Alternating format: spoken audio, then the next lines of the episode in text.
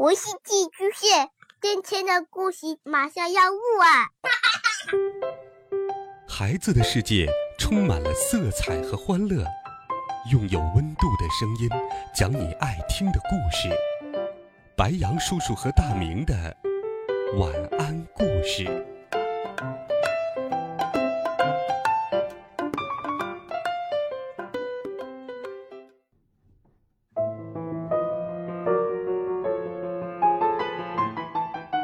小朋友们、同学们，大家好，欢迎收听白羊叔叔讲故事。今天，白羊叔叔要开始给你讲一套新的系列故事。这套故事你一定会非常的喜欢，因为白羊叔叔知道很多小朋友都喜欢冒险和侦探。一起走进神探猫的破案之旅。在故事开始之前，我们先来了解一下故事的主人公们。月光先生，神探猫团队队长，敏锐、勇敢，拥有无与伦比的判断力。约瑟芬，神探猫团队成员，优雅妩媚，是巴黎城中所有公猫的爱慕对象。鹏鹏，神探猫团队中最小的成员，固执、调皮。总能闯出一大堆的祸来。来自马赛的多多，一只几乎掉光了毛的流浪猫，聪明狡黠，了解底层社会的所有秘密，是神探猫团队中不可或缺的一员。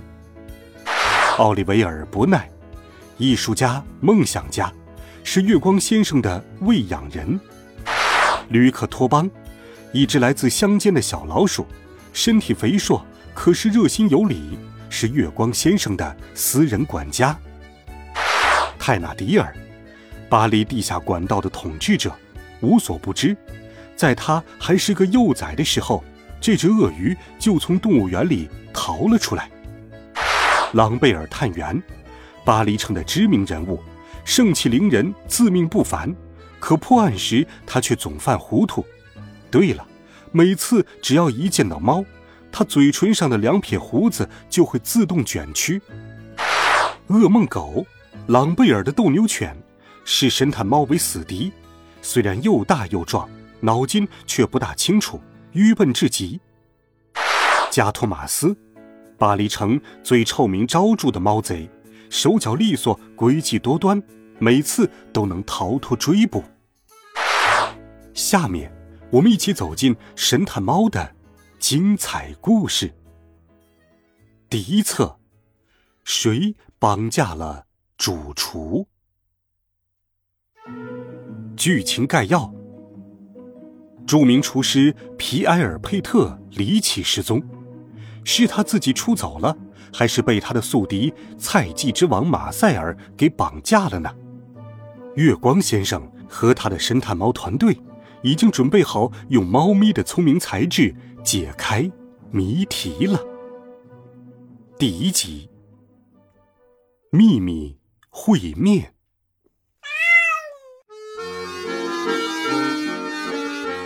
啊，这就是巴黎，著名的光之城，看见了吗？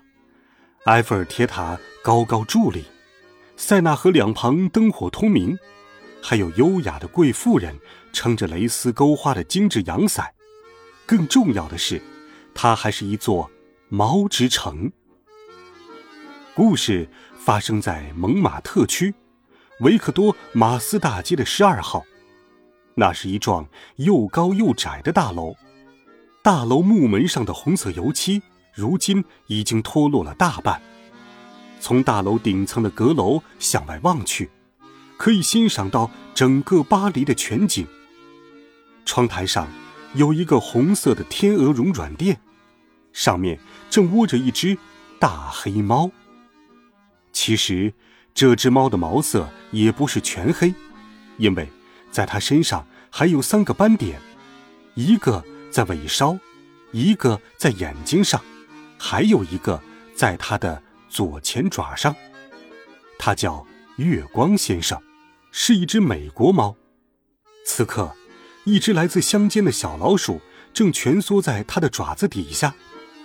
这只老鼠拥有一身浅褐色的皮毛，脖子上还带着一个小巧的领结。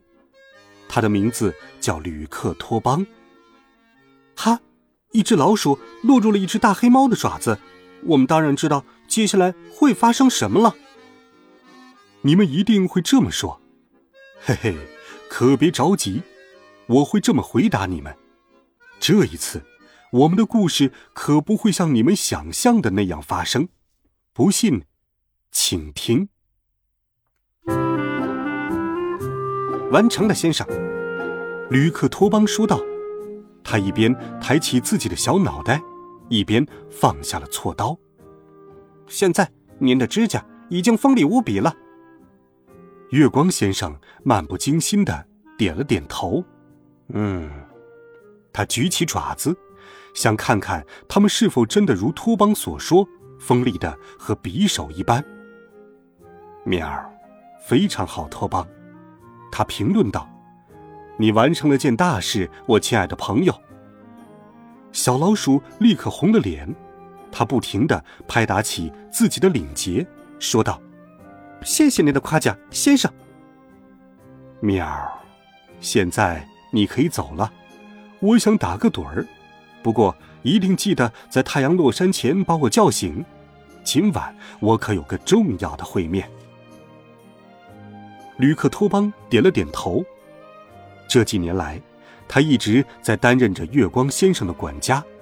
他曾和月光先生一起乘坐游轮漂洋过海，最后和他在这间老旧的阁楼里安顿了下来。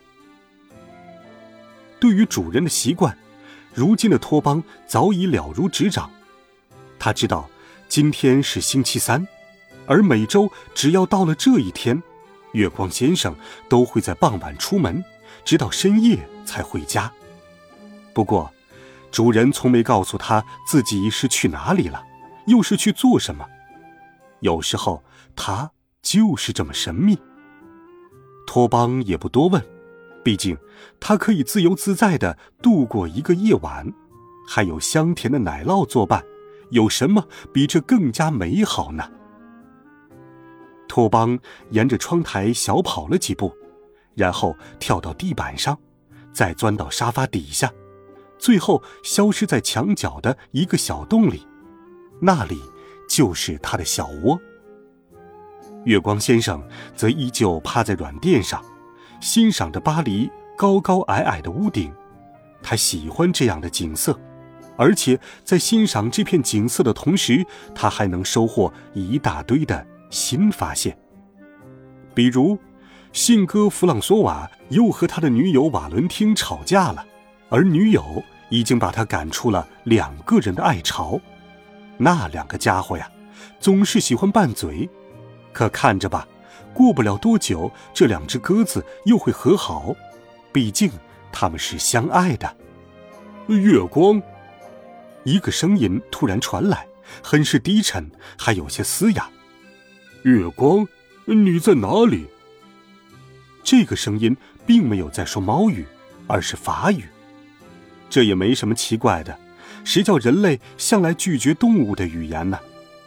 和别的猫不同，月光在海上航行的漫长旅途中，学会了人类的好几种语言。不过，他从来不在他们面前表现出来，因为你们想想。要是人类知道猫咪能听懂他们的任何一段对话，那该露出怎样尴尬的表情啊！月光，你在哦，你在这里！奥利维尔·伯奈先生一边惊叫，一边走向窗前。为什么每次我叫你，你都没有反应呢？伯奈是一位中年男士，嘴唇上蓄着精心打理的胡子。下巴上也有一小撮，他大腹便便，脸颊也像成熟的苹果一样圆润。此外，他的指尖总是沾满了各种颜色，这当然不是平白无故的，因为他是一位画家，或者用他自己的话来说，是一位艺术家。你看，我给你带了什么？月光，一个大惊喜。说完。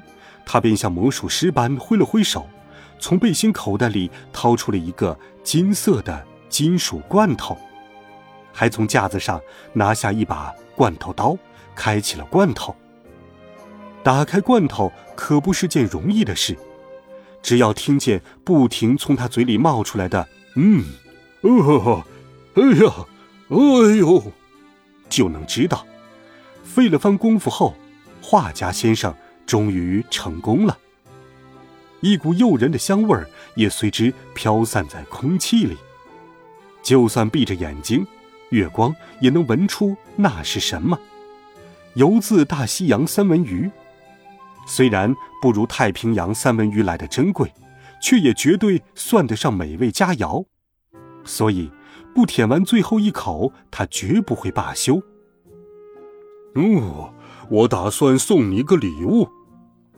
伯奈看着罐头里的鱼，咕哝道：“最近这段时间，我不太注意你的饮食，总给你吃些剩菜。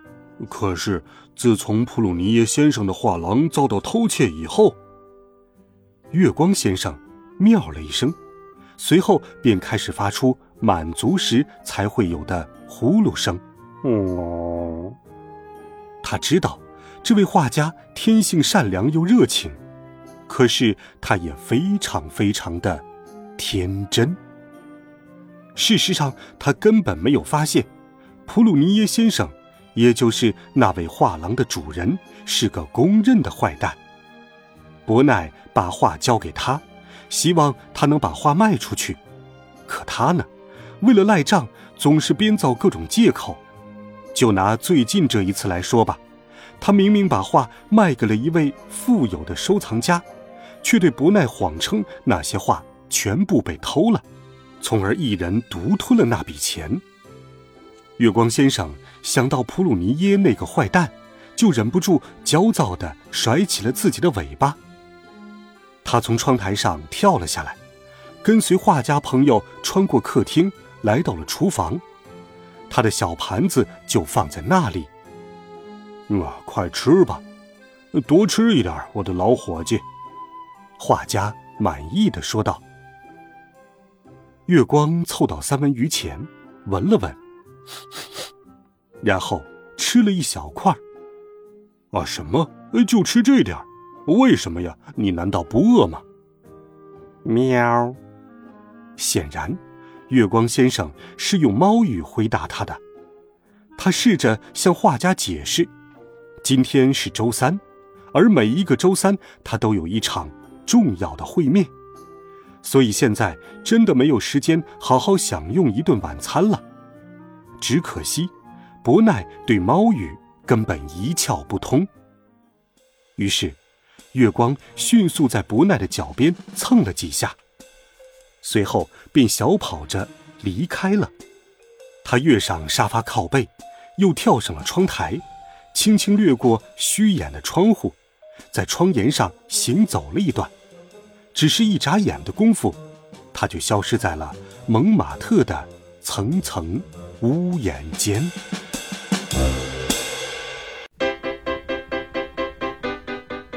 好了，孩子们，这一集神探猫的故事，白羊叔叔就给你讲到这里。